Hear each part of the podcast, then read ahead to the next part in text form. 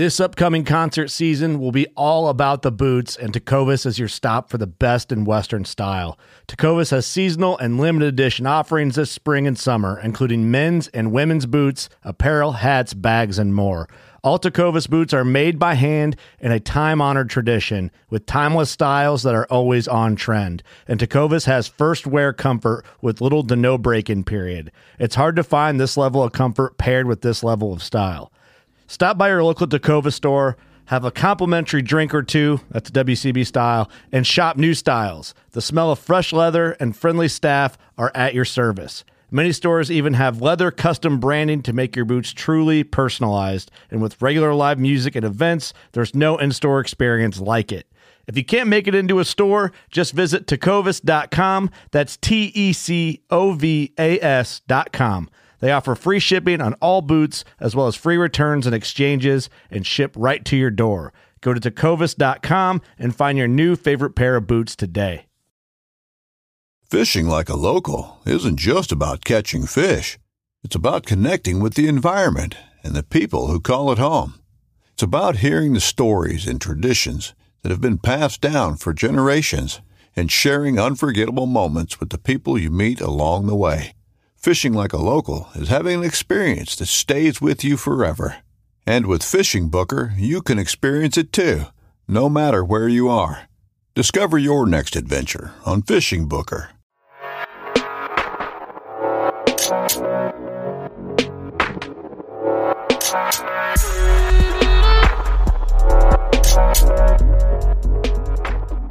Welcome to the Elk Shape Podcast. I'm Dan Staton. This is your blue collar, do it yourself, self guided public land elk hunting learning curve resource where we leverage hunting to create more personal development. Our goal is to educate and encourage our listeners to become the best possible version of themselves through hard work, delayed gratification, and being accountable to themselves.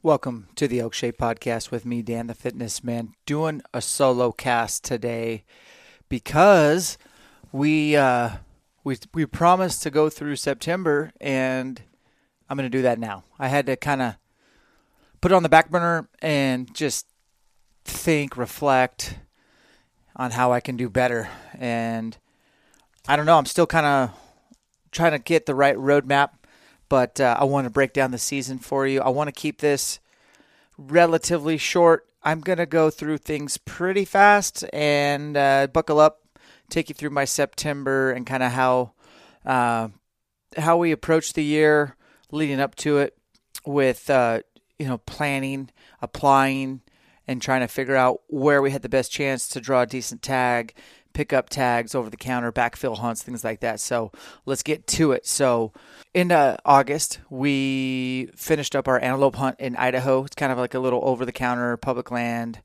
elk or sorry, antelope hunt that we do with my dad every year and that was fun. We went down for a week and uh, it was it's just kind of a crapshoot hunt, honestly. We're hunting a very low density area, and there's a lot of hunting pressure, and these goats get moved around a ton. But was able to get a goat on the very last morning we were set to leave. I I uh, negotiated an extra couple hours of morning hunt and got one more stock in and just sealed the deal on a goat spot and stock. So that was cool. And antelope meat is probably my favorite. So it was really nice to have the, the antelope meat in the freezer heading into elk season. So first tag up was in Wyoming. Their season is September 1st through the 30th. You can either have a limited quota tag or a general tag. There is no over the counter. Wyoming does a really good job of managing their elk. They're not like too stingy with their tags, but they're stingy enough to where there's some pretty good quality even in general units. And so it's just a good state. Uh, they have good elk density and there's some great areas in there. I think it's no secret. But my hunt started September 1st, so I drove down August 30th, left Spokane, and it was probably a 14 hour drive. At least an hour of that was really bad roads, just trying to get to camp. I had made arrangements to meet up with Manny from Wyoming. He was going to be my quote resident guide. If you didn't know, Wyoming requires you to have a resident guide or a guide outfitter with you at all times if you're in any wilderness. You can camp, fish, hike in wildernesses legally in Wyoming, but the second you are hunting, you have to have the resident guide deal. Not sure how long that's been into effect, but I am quite certain that the Wyoming Guide Outfitter Association has something to do with that. I think it is a ploy to ensure that they have uh, demand so they can be hired so you can hunt Wyoming backcountry. You know, Alaska has a similar rule, and I get that rule because there's a lot of places, in fact, most places in Alaska, you have to fly in to hunt. And so Alaska requires a guide if you're hunting sheep, if you're hunting mountain goat, or any like grizzly bear, coastal brown bear. You can go do moose or caribou, DIY, black bear, but other than that, so Wyoming's got that rule. I don't like it. I can't change it. Um, I think it's absolutely ridiculous, but uh, I digress. The guy named Manny is a blue collar electrician out of Jackson.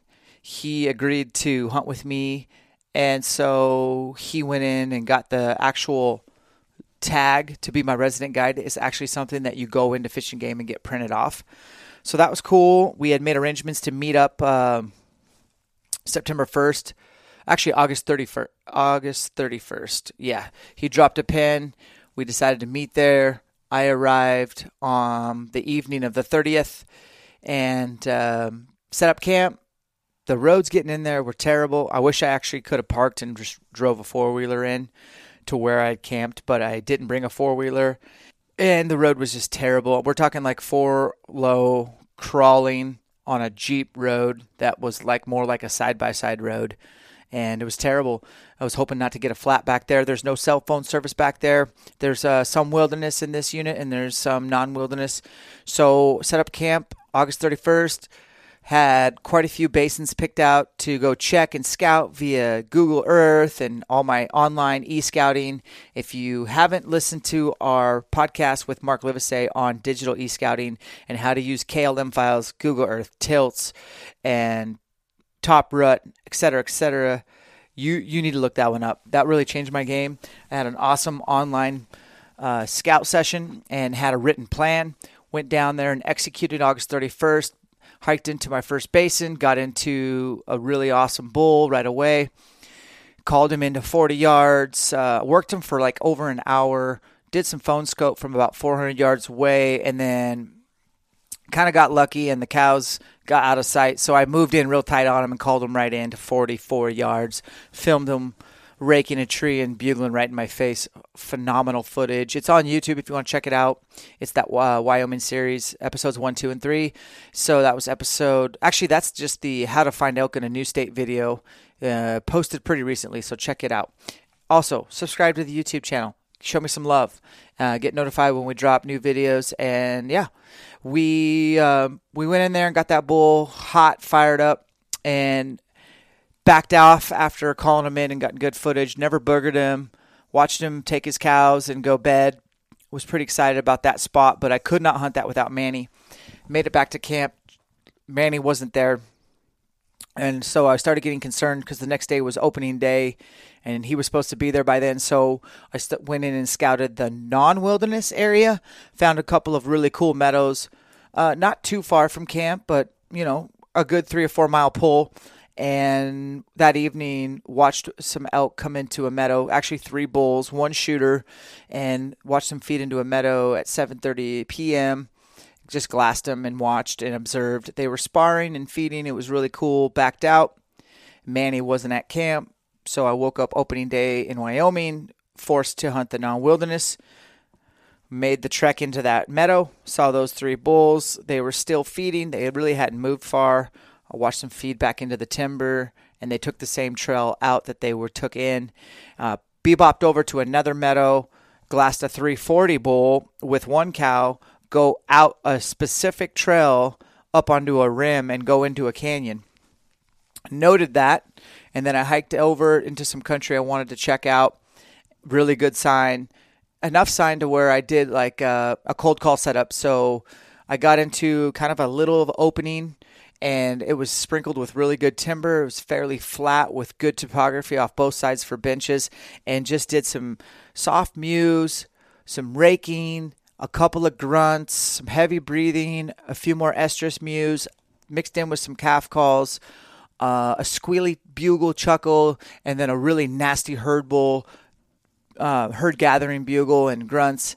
Did that for 15 minutes, and I called in a six by six. He came in silent.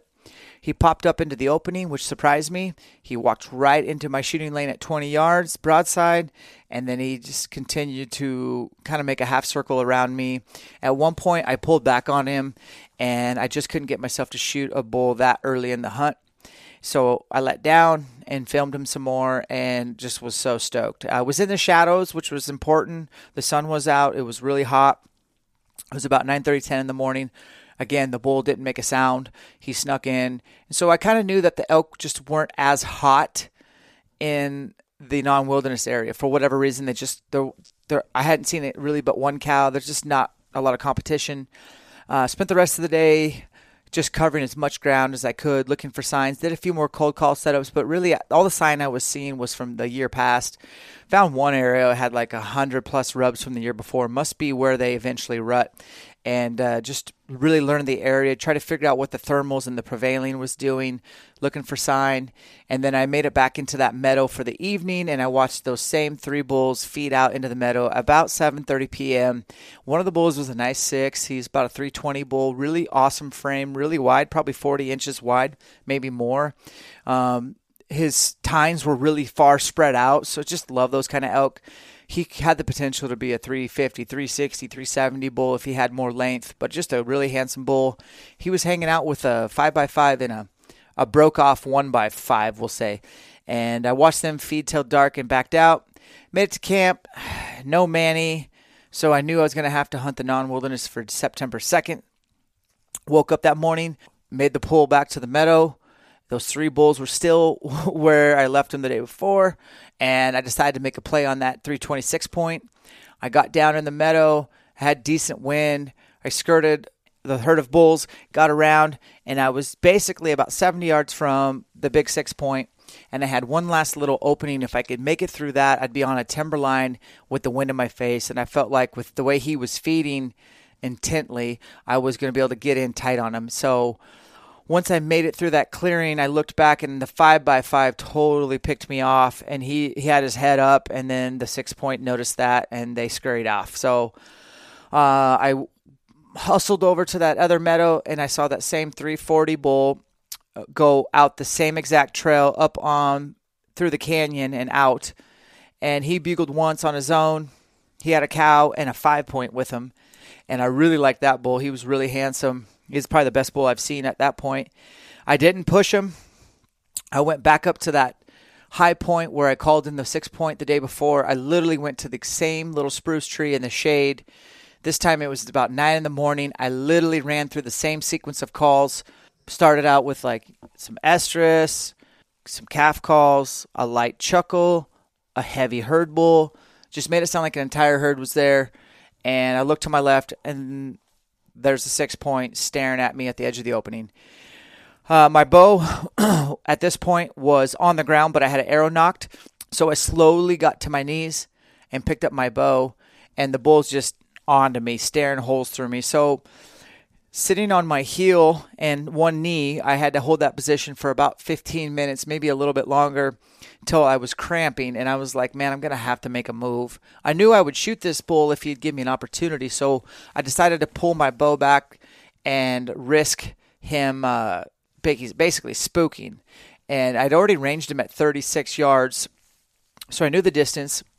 When I pulled back, I was fully prepared to cow call when he whirled, but he didn't whirl. He stayed still, drooling, peeing all over himself. He was f- pretty fired up, and he hadn't made a sound came in silent. So what I did was I was like, okay, I'm pull back. If he doesn't spook, I'm gonna just face him. So I pull back, turn my entire body, shift it, and I got a nice little frontal shot on him, but I don't want to take it, so I'm just holding. 30 is on his throat, 40 is on his sternum where the light meets the dark, and the middle between the two pins is just right in this sweet spot. There's like an eight inch sweet spot on a frontal shot and I hunt solo. I call elk in solo. I've killed a handful of bulls frontal, so I've had a lot of success with it. But I have had one bad episode where I couldn't find a bull that I know I killed and I shot him frontal.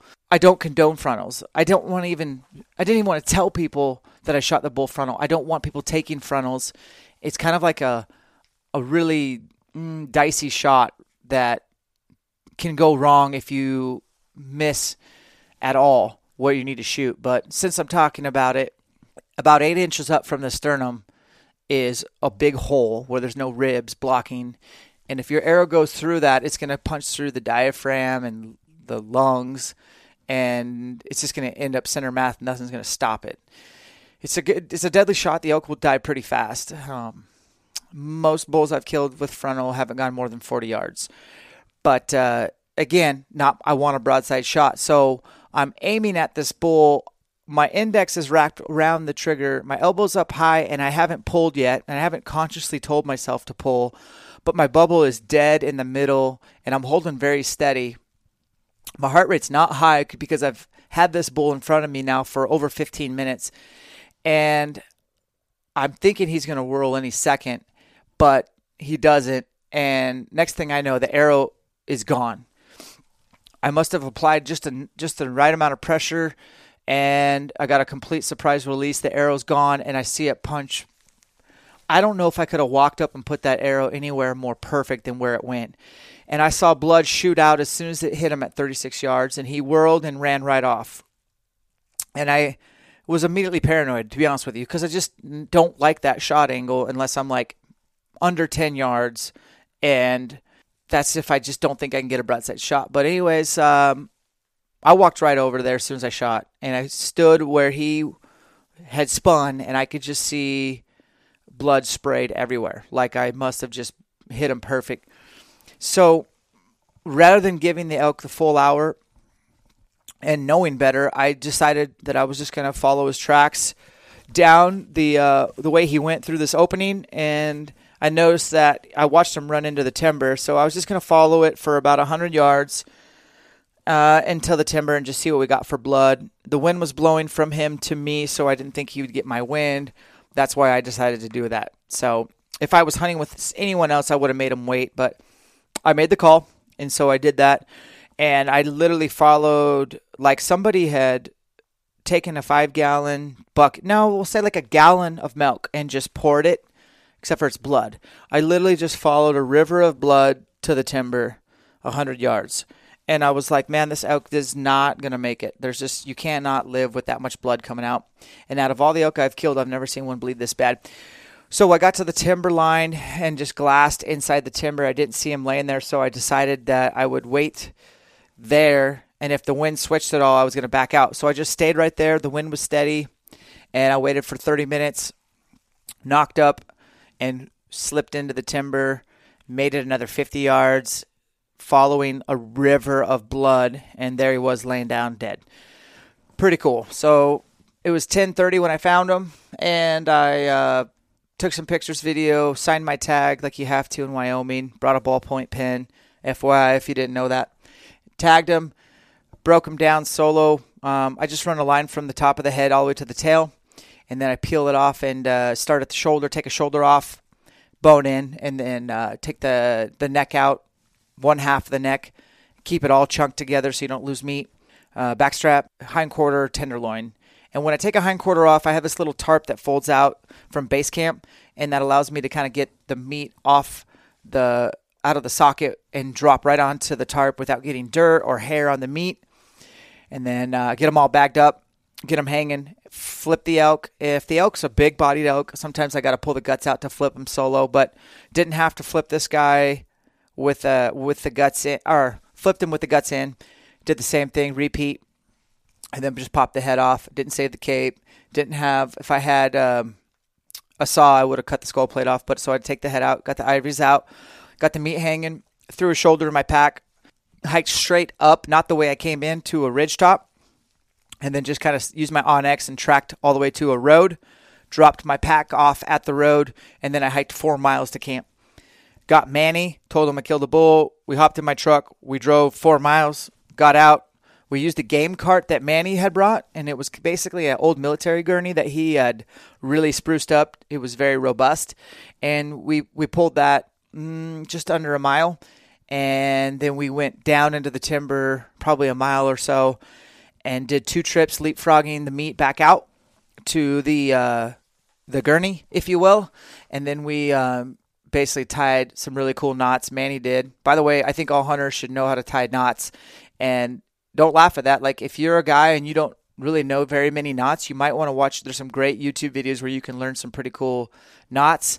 I know that's where I learned how to tie knots was studying for firefighting. Uh, the department requires you to, to be able to do a lot of different knots and to do them really well, and so I had to study that and practice that, and it's kind of muscle memory at this point. But uh, we tied we tied all that meat to the gurney, and we'd push it 100, 200 yards, and we'd have to kind of adjust the load because it would rub the tires. But we eventually got that meat out, and we got back to camp really, really late.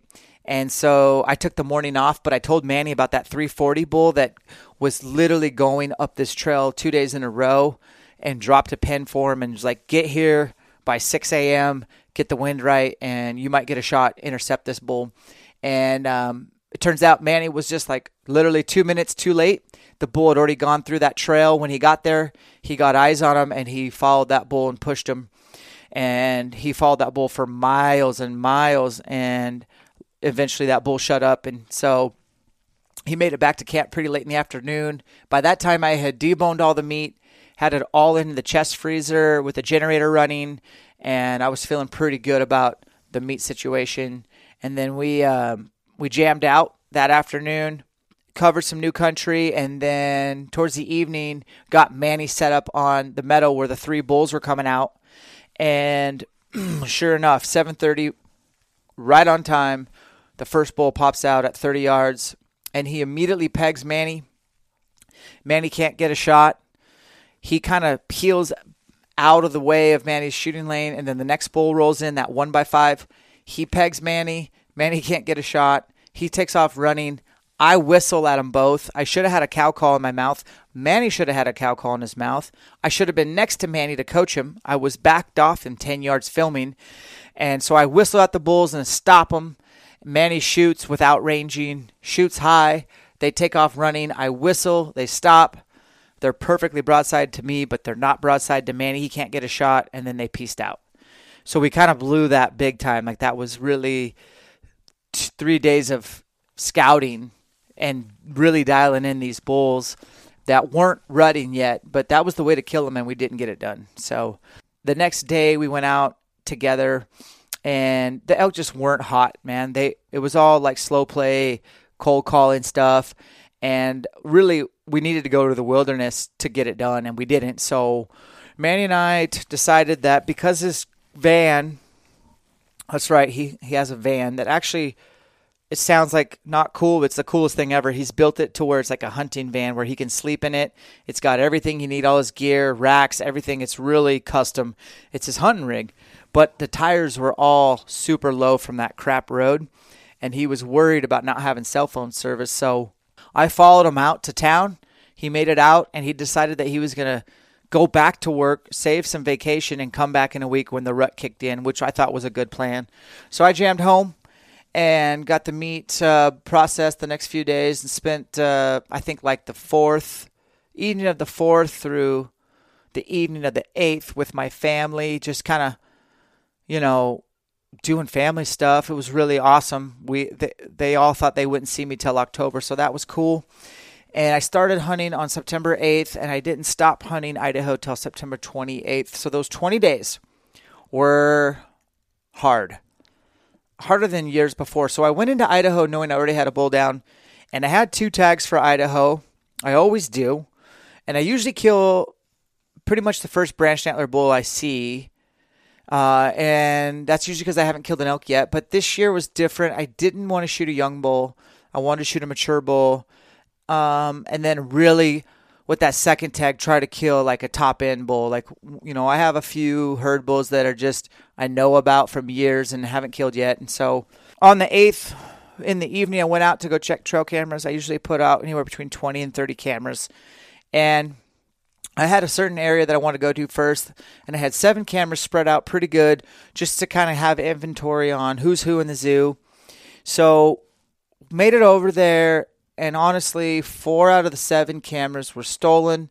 These are cameras that are bolted with big, long lags in a, bo- a bear box with a heavy duty lock, and all four had been sawzalled off the backside, and they all were in hard to get to places.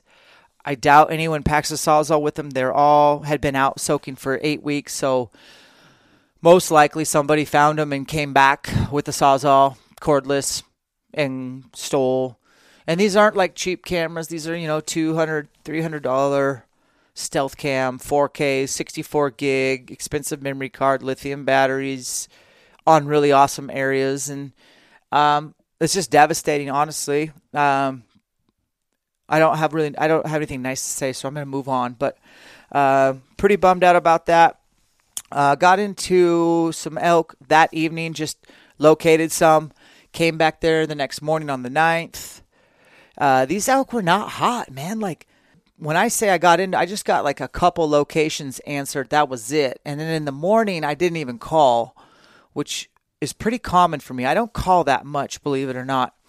I like the elk to talk on their own. And ideally, I like the herd bull to have a satellite or two to do all the pestering for me so I can sneak in. Um, the elk that I hunt there in, in North Idaho are pretty hip to calls. And especially if you just introduce a new sounding bugle, they don't know who you are. They're real hesitant. A lot of times they'll sneak in until it really have a hot cow day, and then you can kind of take advantage. But this early on, I didn't want to call much. So I heard the best sounding bugle. I assumed that was the herd bull. He went off about three or four times over the course of two hours. So it was really tough to keep track of where they went. And eventually he stopped talking, and I had to cut their sign and follow them which is something that I think every hunter should probably know how to do is find fresh sign and follow the herd to their bedding area with the wind in their face. I got in tight on this herd and they were not talking, so I did a slow play setup, which is if you don't know a slow play, listen to the elk nut podcast that he he goes into great detail on what to do. And I did a rendition of basically a bull talking to a cow only and so there's not a full on bugle. Uh, there's some rasp into the bugle. It's a very short bugle. There's cow calls with some estrus pleas and whines and some things like that. And so I got this bull calling cow sound going pretty good and basically took about an hour, but I ended up bringing in the herd bull and the satellite bull all under 20 yards. Both bulls I passed on. The first one was a 4x4 satellite and I could he was my pet bull. I couldn't get him to leave. I got lots of good footage of him at 20 yards or less. Just for whatever reason, he never got my wind, and he just was hung out. And then the herd bull was a heavy four by five, which was really shocking that he was running the show. And I knew there was bigger bulls in this area, so I passed on him. I didn't get great footage of him, but it was a 22 yard uphill shot, and very steep, but I, I could have shot him. And I ended up coming back to this area the next several days, and that's when the weather came in. So from about the 10th through the 28th, I think I had a day and a half of dry conditions, whether it had rained and the rain was all over the brush, or it was lightly raining, or it was just downpour, or sprinkling on and off, intermittent showers, it was wet. It was the wettest September I can ever remember. And I literally never heard a bugle when it was raining, which was brutal. The other thing was we had a full moon. And I'm not a full moon guy. I could give a crap less when the full moon's out. But it was noticeable to where the elk the week prior were still transitioning. They were already bedded miles away from their feed area at first light and not very talkative and that full moon was on the 14th. So really, a few days leading up to it and a few days afterwards were very quiet, wet conditions. And I'm the kind of guy that will hunt all day, regardless of the weather. I probably started a fire, a warming fire, uh, once or twice a day, every day from the 10th through the 20th. It was just that wet and terrible. And it was really brutal. Um, I don't know what to say. Like, a couple things going into this hunt that was working against us was one, the tags were sold out. We're hunting in an area that's very popular. There was a lot of guys, and there was places where access has been limited where somebody had come in and cut out trails trails that I like to leave kind of brushy and nasty where somebody came in with a chainsaw and made it to, to where a dirt bike only could get through there and now a freaking four-door razor side by side or ranger could make it through there easily so access was increased and then we had logging operations which we always do but these ones were way in the backcountry where gates were open and left open seven days a week. So there was people driving trucks in places that I've never seen trucks. And so it was just a lot of people and a lot of bugles getting thrown out, mixed in with the full moon and really wet, rainy conditions. It was like the perfect storm for elk to just be on lockdown and just do their rutting at night. So between the 10th and the 20th, I probably passed on maybe six or seven other little rag bulls that I, and all of them were not one came in bugling. All of them were elk that would come in. If I had probably not been as patient, I wouldn't have seen them. It took them a little longer, and they were all sneaking in, and you had to have your head on a swivel.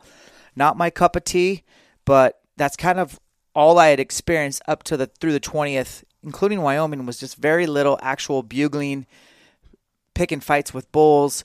That's my style. That wasn't in style. So once the 20, 21st rolled around, I knew, I mean, I knew these elk were going to have some hot cow days where, to me, a hot cow day is where every bull in the drainage is bugling their head off at least till 10 in the morning. Cows are getting pushed around, getting chased, and there's elk fighting, and it's rutting, and it's awesome. It's the magical days. Those are the days that you got to kill. And uh, I had a photographer coming up to hunt to hunt with me and he was going to be just taking images. He wasn't filming for video, just straight stills. He wasn't packing a bow. Uh, we made arrangements for him to bring his Rokon because I hunt off a dirt bike a lot of times, and I told him to bring backcountry gear for camping out, which I do a lot. And he was a trooper. Uh, Nick Higman, photography, look him up. Dude was a hunter himself and he's a professional photographer. That's his actual day job, but he hasn't really gotten to the outdoor industry. So, fortunately for me, he was like trying to get his foot in the door and convince me to come up. And I, I'm telling you, man, I was nervous about him, but within a couple hours, I knew he was the real deal. I'll tell you about the 20th to the 28th. Let me give you a couple side stories. Other hunters. Um, so we had the trail camera stolen.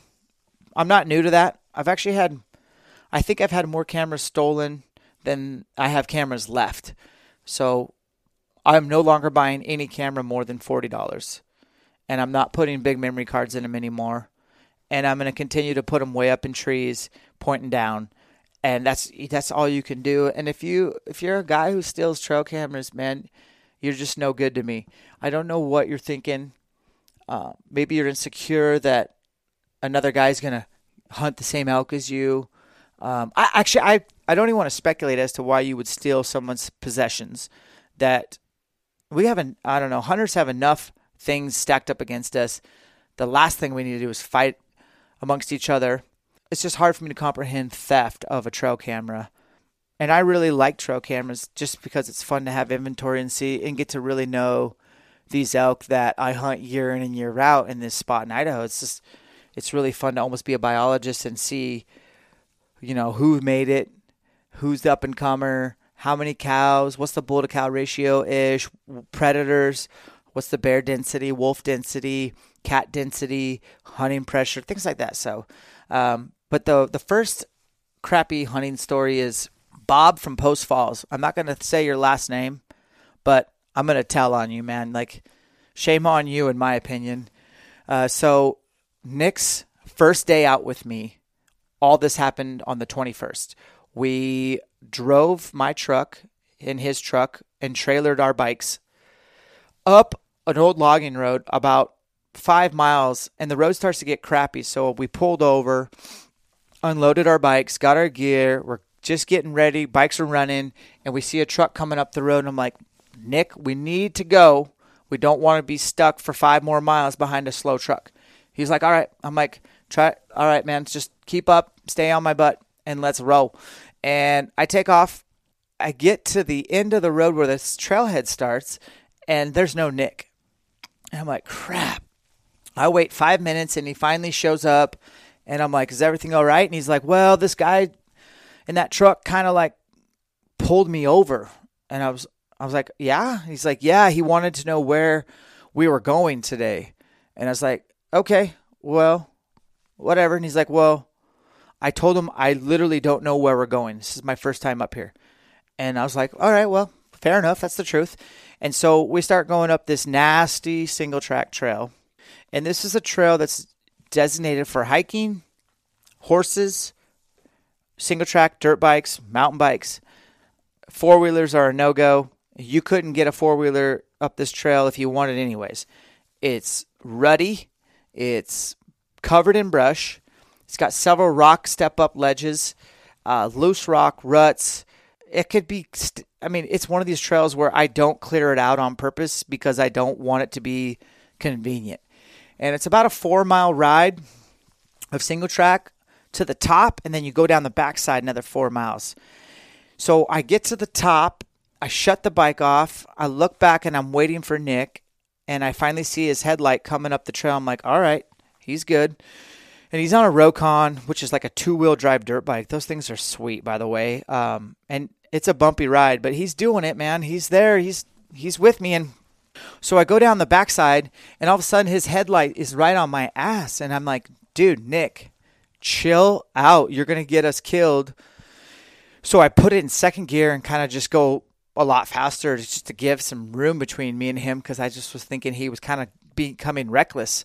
And he's on my butt the whole way, and I'm just all right. So finally, we get to where the trail peters out, and that's kind of where we start hunting. So I cut the bike, pull over, and Nick pulls up right behind me, and then this blue dirt bike pulls up right behind Nick. And I was just kind of like, what is going on? I've never had this happen before. I take my helmet off, cut the bike. Nick turns his bike off. This guy on his bike cuts his bike off and literally, in a loud voice, doesn't introduce himself and says, are those your trail cameras down here? And I'm just like, it took me literally 10 seconds to even respond. I was like trying to figure out what the hell is this guy doing? So I said, Hello, my name is Dan Staton. What's your name? And he says, My name's Bob, such and such. I was like, Okay, Bob, such and such. Uh, no, I don't have any trail cameras in here. Well, where are you guys going hunting? And I was like, that's another question that like I just didn't have an answer for him because it was like so painfully obvious. Bro, we're hunting from right here going down this one ridge.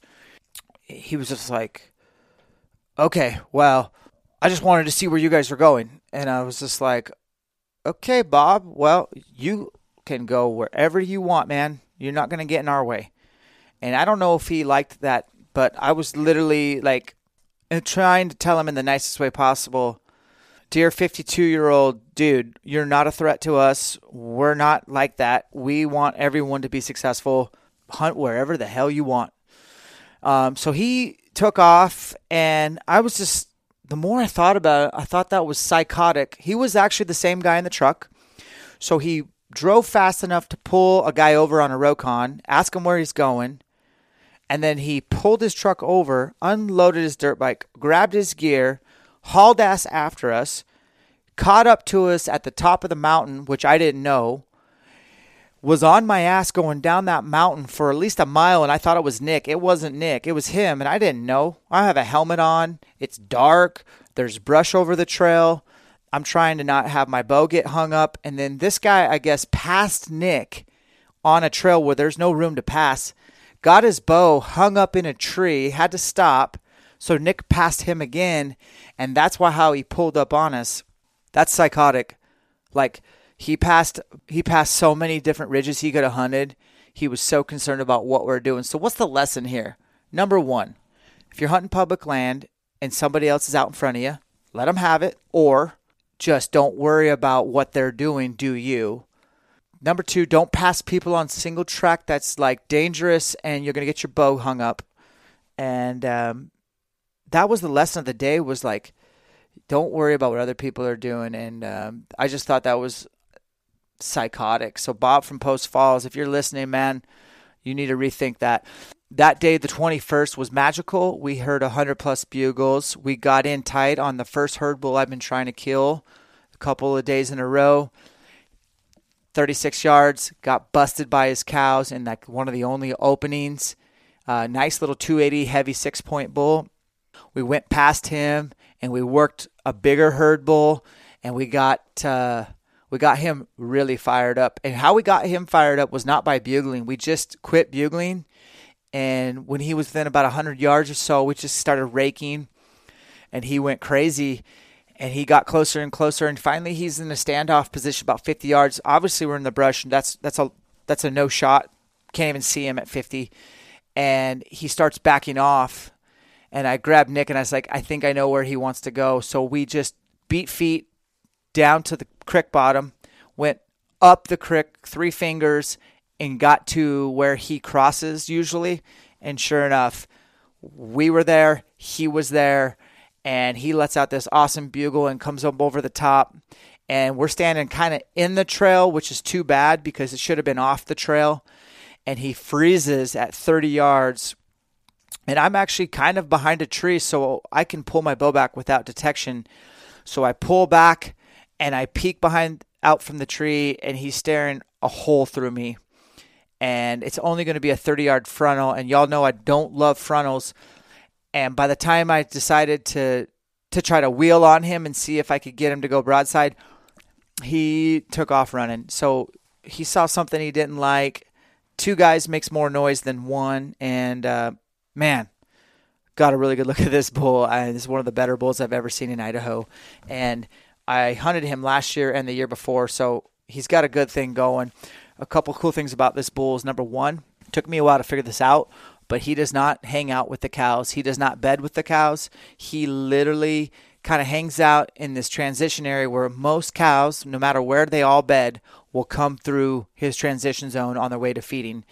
And he literally just, I think he just picks off hot cows from there. Um, if you are working any other bull and you hear him bugling moving in, that's not good because generally the bull you're trying to work will shut up and hook his cows and run from this bull. So this bull is just kind of a pain in the ass, but he's by far the biggest bull in the drainage, and he is uh, something else. He just doesn't run with cows. He's so cool. Anyways, um, what else happened that day? Oh, and um, after that transaction, the brush was pretty wet, so we needed to kind of get a fire. And this was the one day that water had actually got through my my rain gear, my storm front, pants. They got through that. I was wearing gaiters underneath that, Kenetrek gaiters. Got through that. Got into my socks and my boots were soaked. That was the one day out of all the rainy days where I actually got boots soaked. So we started a fire, dried out our socks, dried out our boots, dried out our gaiters. Um, had a casualty with a hat trying to dry it out. Lost the elk shape hat to fire. It melted. But when we had that fire going, two hunters popped down on us, and they were young kids. And I didn't tell you guys this, but the day before I was in the same drainage, and I rode in in the in the dark. The trail was fine, and then I was riding out in the dark, pretty late. I like to hunt till dark, dark in the mountains, and then just get home late, deal with it later. And, and I was coming out, and I had about a quarter mile left to single track to get through going downhill and I could tell somebody had literally taken their time and grabbed every available stone, boulder and rock and put it in the trail to where the trail like I couldn't go go down the trail. I had to like literally shut my bike off, take my pack off and walk a quarter mile of moving debris and rocks and stones out of the trail so I could at least just get back to my truck, get back to base camp to hunt the next day.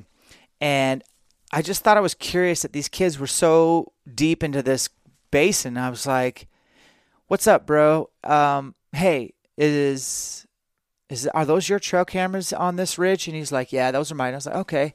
I was like, "Hey, you left uh, a bag of salt, like your garbage, near your camera, and I grabbed your bag and put it, I put it next to your camera. Would you make sure to take that and leave?"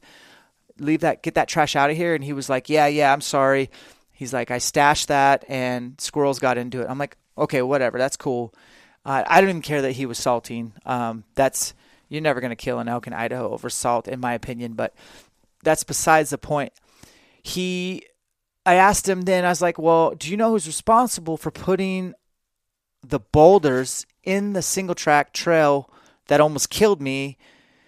I almost did a header off my dirt bike going down. He's like, oh, yeah, that was us. And I was like so shocked that he admitted it face to face. I was like, listen, and this is where I sound old, but I'm 38. He's 19, twice his age. I was like, bro, that's a good way to get punched in the throat.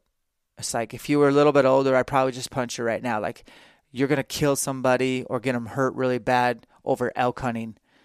Why are you putting these rocks and stones in the trail? And he's like, well, man, last couple days we've been hiking in, and these dirt bike guys just ride right past us with, you know, no concern about what our plans are. And I was like, hey, they're doing nothing wrong.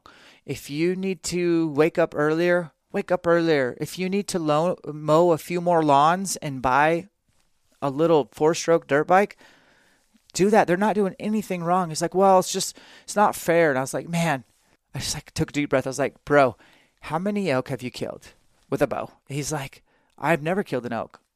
I was like, okay, man, take it from me. I've killed a few. I've had some success. Even where we're standing, I've had some good success in here. I'm like, I always take a dirt bike in here, and I always coast on the way down. So don't worry. These dirt bikes don't scare. And if you need to beat the dirt bike guys, then you just throw a tent in your pack, throw a bivy, camp out here, camp on a ridge, or leave the trailhead earlier. But don't sabotage other people's hunt because you're jealous or you're insecure or you've convinced yourself that that's going to prevent them from using the same public land access.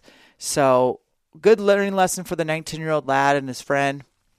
Bob, all this happened on the same day. And then towards the end of the day, we were almost back to the dirt bike, and a bull literally starts bugling 100 yards from my dirt bike. I got in on him real tight, and I made the mistake of basically just sounding too too big, and I had him at 30. Couldn't get a shot. He was a nice big five by five. I would have shot a very mature five by five.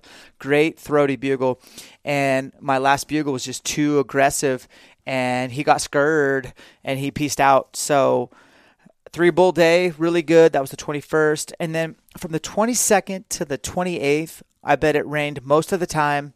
I had one more decent day on the 24th. We I convinced Nick to get it to backpack in there and sleep in a tent. We did 11 or 12 miles the day before, and when we woke up that morning, um, Nick had just overdone it, man. Like he had been with me for three days. We'd probably done 30 plus miles. I think I just in that country that's just too much we didn't take any naps. We just hunted hard, had a lot of great action. He got the images he needed. He was ready to go home. And so I didn't shame him. I was like, man, that's cool. I'm going to go hunt right now. You can, when I get back, and, you know, I'll meet you at the cabin. And uh, so I hunted the rest of the day. And when I got back to the cabin that evening, Nick had gone home um, he needed to get back to his family, and he was pretty worn out. His knees were hurting, so it was a pleasure to get to know him. I hope we get to bring. I, I would hunt with him again. He really wasn't a hindrance. He kept up the whole three days he was with me. He kept up really well. I know he was hurting for certain, and he said he, you know, he said he'd like to to really be in way better shape for next time we go. And so he's got some motivation, and I hope he kicks butt. But his name's Nick Higman Photography. Look him up, guy's world class. Um, I spent the last few days hunting in full on rain gear through rainstorms. I got in on a couple more bulls, but I was really just trying to kill this one big 350 bull. I had him at 42 yards. I range found his rack. I could just see his rack and his neck. Couldn't get a shot on him and he's just not the kind of bull that's going to stand around there that long and wait for you. So it's really tough to get shots on these elk in this brush country. Even if you like call them in, you could just sit there and not get a shot. And I'm used to that, but by the 27th, 28th, I pretty much wrapped it up because the it was a hundred percent chance of rain for the next three days, and then it was turning into snow. And the Monday, the 30th, was the last day of the season, which I would have been out there, but I had committed to watching my kids so my wife could work, and so I ran out of time. That was my uh, that was my Idaho deal. So let's recap Idaho. We had shouldn't have passed on on some of those bulls early on. Probably shouldn't have passed. Thought it was you know it happened so quick and so early. I just thought that it would get better and better, but actually feel like it kind of got worse and worse as the elk hunting pressure was never been higher. A lot of my places that I like to hunt um, including some new areas. The access was just too much. The gates were open. Uh, guys had come in there in the off season in the summer and cleared out trails that had never been cleared before.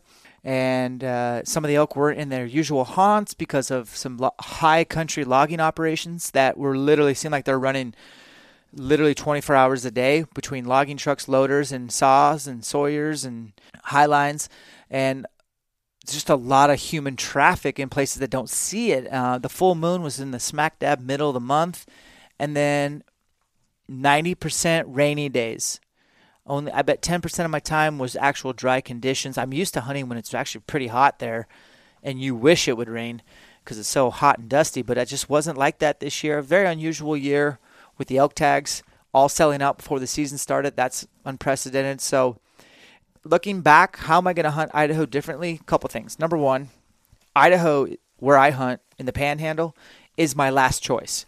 Like I need to do a better job of trying to get better tags uh, I need to start putting in from Montana General just because of the freedom of the six weeks. And there's a lot of places where you can get away from people. Even though Montana's never been more popular than it is today, I still have some spots where I know I can get away from people. Uh, Wyoming General is still a really good place to go. You know, Utah, I'm probably not going to hunt Utah until I draw a limited entry. And it looks like that could be another 10, 15 years. Uh, New Mexico, draw odds wise, I got to stop putting in for some of the premier units and start putting in for some of their crappier units because their crappier units are probably better than some of my best over the counter units. Um, I probably need to scout a little bit more in my home state, Washington. Guys like Ryan Lampers, my buddy, when he lived here, he got it done. I think I need to start actually hunting my home state and kill a $40 elk. That would be cool. I can't put into Nevada for another six years. Uh, I sure as hell can't afford landowner tags. And so I just need to potentially do more scouting and find new areas, new ground. And I'm probably going to do more bivy hunting and less base camp hunting. Um, and this year, you know, a lot of my best days were because I slept in a tent in the middle of the backcountry and was able to hunt from dark to dark. Huge advantage. Um, so I was just a little too picky this year. And um, the elk were really quiet with the rain. Uh, wolf pressure was pretty legit this year. Got quite a few wolves on camera. Heard them howling a few times. Saw some fresh sign, but I never did see a wolf with my own two eyes in the fall. And um, yeah, it's just hard. It's just elk hunting's hard, especially over the counter public land. So that's my season, guys. I want to end this with kind of talking about something that I'm going to have to tread lightly, be delicate, and I wish I could just go filterless, but I'm going to try to be articulate. Elk hunting, public land, over the counter stuff is the most challenging and rewarding type of elk hunting there is, period. If you added up uh, a year's worth of mortgages right here, mortgage payments on the house I'm in right now, I still would not be able to afford to hunt some of these premier ranches not high fence ranches, but just ranches where it's twenty thousand dollars to start hunting there. You have to have a guide. You need to tip that guide. Ten percent is the industry standard, so there's two thousand dollars going to your guide. You have a cook; they're going to cook all your meals. You need to tip them probably five percent. That's a thousand bucks. So we're at twenty three thousand dollars. The bull to cow ratio unlike where I hunt, where it's maybe 10 bulls for every 100 cows, maybe, maybe. There's 80 bulls for every 100 cows. There's a lot of competition. Uh, there's a limited amount of hunters. There's a six point around every tree. Not really, but there's a lot of six points. You and I aren't going to be able to afford that hunt. And if you kill a bull that's 350, you're going to have a trophy fee, and it's by the inch. If you go over 360, that fee is going to go up. If you kill one over 370, it's going to go up, and it, sh- it seriously could be a $30,000 elk hunt. Maybe that's something that you want to do. I don't know. That's up to you. It's definitely a place where a new, I, someone just brand new to archery, never elk hunt in their life, could literally go for seven days and probably get a shot at a six point bull that's bigger than anything I've ever killed you want to talk about delayed gratification. You want to talk about doing the hard thing. You want to talk about choosing the high road. You want to talk about working your butt off for just one shot opportunity on any bull or any legal elk. That's gratifying. That's that is delayed gratification. That is literally the most rewarding and that's the style of hunting that I'm going to promote. I want to celebrate the punch tag on any legal elk. I don't give a crap what it scores unless you want to tell me how many pounds of meat is in your freezer. And I just want you guys to be encouraged by listening to me say, like, without saying names, without pointing fingers, there's enough people against us hunters to the point where I can't go out here and just shame people because of their influence or means that they get to go they have a TV show they get to go kill the most biggest bulls and debate whether or not I think they could even kill a elk in a normal public land over the counter unit. It's a waste of energy and time. But what you guys can do is narrow your focus. You know, I'm done following people that do the style of hunting that I can't relate to. I don't want to be jealous. That's not good. What is good is focusing on everybody who is cut from the same cloth as me, that is just here to work hard, take advantage of the opportunities that you can afford, and to squander zero time in the field and work really hard at, at your craft year round from staying fit, getting fiscally fit, not so you can hunt premier ranches, but so you can afford the opportunities that you can. And, you know, maybe you'll reward yourself with some really good gear. But if you're like me, you got kids, to, colleges to think about. You got, you know, trying to be fiscally fit for me means trying to pay off the, this mortgage, you know, I was talking about. I don't want to have a mortgage in two years. And we're on track to do it. And I'm going to tell you when we do it, how we did it exactly. But I'm on a warpath for that and I'm focused year round on shooting and becoming better and better at archery. Because if you're not getting better, you ain't staying the same. You're probably getting worse. I want my fitness to be unlimited. I felt unlimited this year. I felt like I felt like my fitness was so good this year that I I didn't need to ever stop. And I felt like I pushed it every day and I never felt limited on, well, what if I kill an elk here? How am I going to get it out? Like, yeah, it's going to suck, but it's doable or man, I've already gone over three ridges. I don't want to go chase that bugle, but I'm gonna. Like, I want fitness to be an ally, an asset in the mountains, and it was. And I want you to have the same. I don't want you to like if you were to hunt with me like Nick did. Like Nick's got to. Nick Higman is a really good woodsman and a great guy to be around. And I need him in better shape if he ever hunts with me again because what we did in those three days, that's every day that I have dedicated to elk hunting, I'm going to do th- I'm going to try that hard. And he needs to be in a position to try that hard too. So you got to be able to recover fast and really between the ears you got to be able to just enjoy that suck fest. And lastly, I want it to be a suck fest. I want it to be a nasty dirty little public land DIY. I want lots of competition. I want it to be difficult so that it's so freaking badass when you finally get it done. I don't want it to be easy. I don't want a softball lob. And honestly, I don't think for me where I'm at in my life, a twenty or thirty thousand dollar elk hunt, that is just beyond my means, and it's all relative to, to, to where you're at on that. And even if I did have the means, I don't think it's what I'm. I don't think it's what I'm looking for. I'm looking for a test.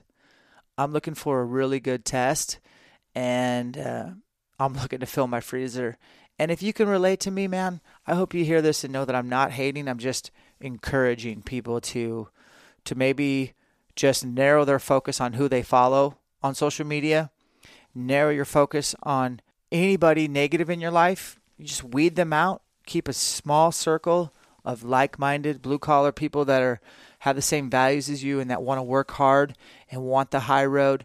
They want to go against the grain and they don't want it to come easy that's awesome. Like if you're if you're if you're hunting somewhere where you literally get out of the side by side and you don't even need a backpack. I, I don't know kind of and you're dodging 300 inch bulls trying to get to the 350 plus bulls like I don't know anything about it I'm sure it's awesome but it's not that's not what I know uh, I know I'm looking for a really awesome bull to bugle and to rake and to scream and to glunk and to want to fight. And if he's got 260 inches of bone on his head, so be it. If he's a, you know, whatever, it's going to be awesome. And that's so, that's, that's all I have to say. It took me a while to kind of get this podcast because I knew I could get myself in hot water if I just sat here and talked a bunch of shit. But hunters are more likely to fight amongst each other than we are to fight with anti-hunting and I don't want to promote that. I want hunters to stick together, but I also want people to understand what's really out there, what's really realistic. Cuz when I was a young guy watching hunting videos, I didn't know I was watching Primos videos. I didn't know they were at the Hill Ranch in Colorado with similar prices that I mentioned previously. I didn't know I thought that's what elk hunting was. And so some of you are out there on Instagram or Facebook and you're seeing some guys knock down some really big bulls and you're like, man, why isn't my elk hunting experience like that? Because no one's really out there showing you what it's really like. And um, so any elk with a bow should be celebrated. All hunters should stick together and you should narrow your focus on who you follow and what influence is influencing you and uh, that's all I got to say. I'm got my teeth kicked in in Idaho this year. I appreciate it. It's uh, it's definitely some humility that I deserve, and it makes me so fired up to map out a better hunt plan for next year, show up in as good a shape, if not better, be able to shoot my bow better than I did this year. I need to do more scouting. I need to find more areas, and I need to go deeper. I need to find areas where people don't want to go and animals are going to go because they get pressure. Elk hunting's cool now. So if you want success as bad as I do, be prepared to work harder than others. Thank you for listening. Have a great week. Catch you on the next one. Hey, elk hunters. Corey Jacobson here from elk101.com. And if you're like me, you're probably thinking about elk hunting every day of the year and working continually to maximize your chances for success this fall. Well, Dan and I have created a special opportunity for you that I feel will absolutely take you to the next level in elk hunting, regardless of your previous experience. Three years ago, I created the University of Elk Hunting online course with one goal in mind to make you a more successful elk hunter. The UEH online course contains 45 chapters of detailed elk hunting information organized into 17 modules and covering every imaginable elk hunting topic from planning and scouting to calling tactics and tracking and every topic in between, the University of Elk Hunting online course is the most comprehensive and complete resource available to elk hunters. And for listeners of the Elk Shape podcast, Dan and I have teamed up to offer you a 20% discount when you sign up. Simply go to elk101.com, click the link to the online course, and use the code ELKSHAPE, all one word, when you check out. You owe it to yourself to invest in the single most lethal weapon that you take to the elk woods each fall. Invest in you.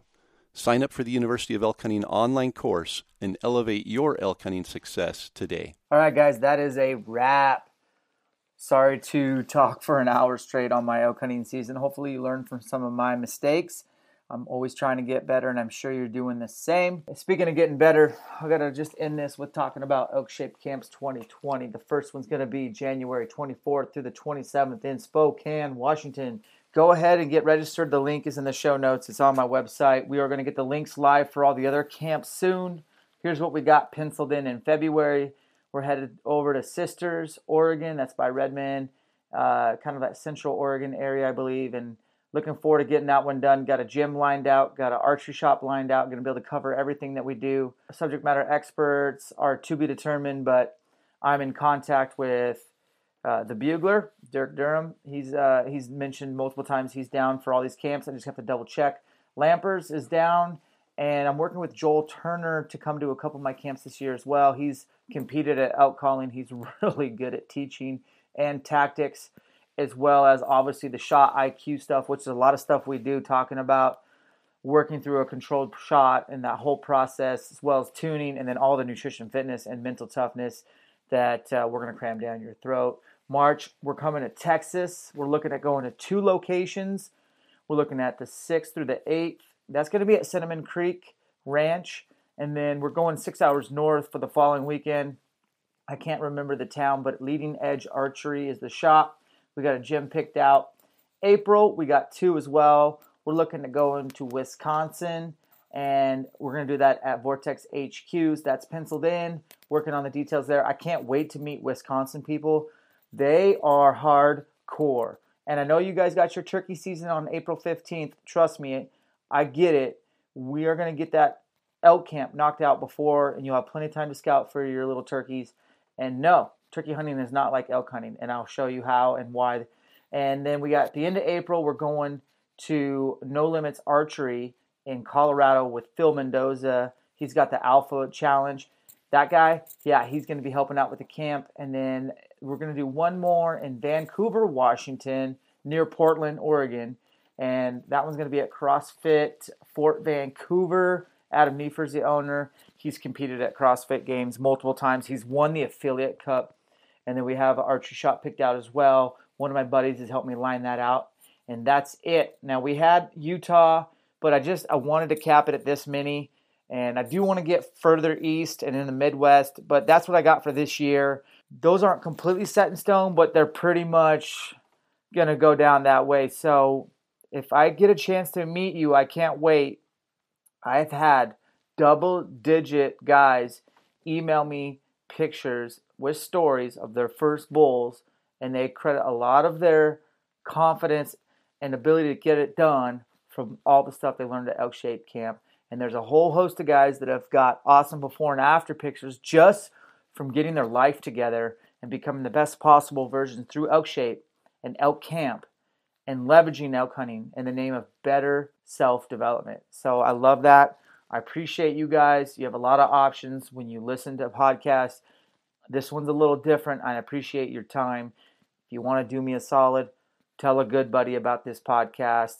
Keep grinding towards your goals. We'll catch you on the next one.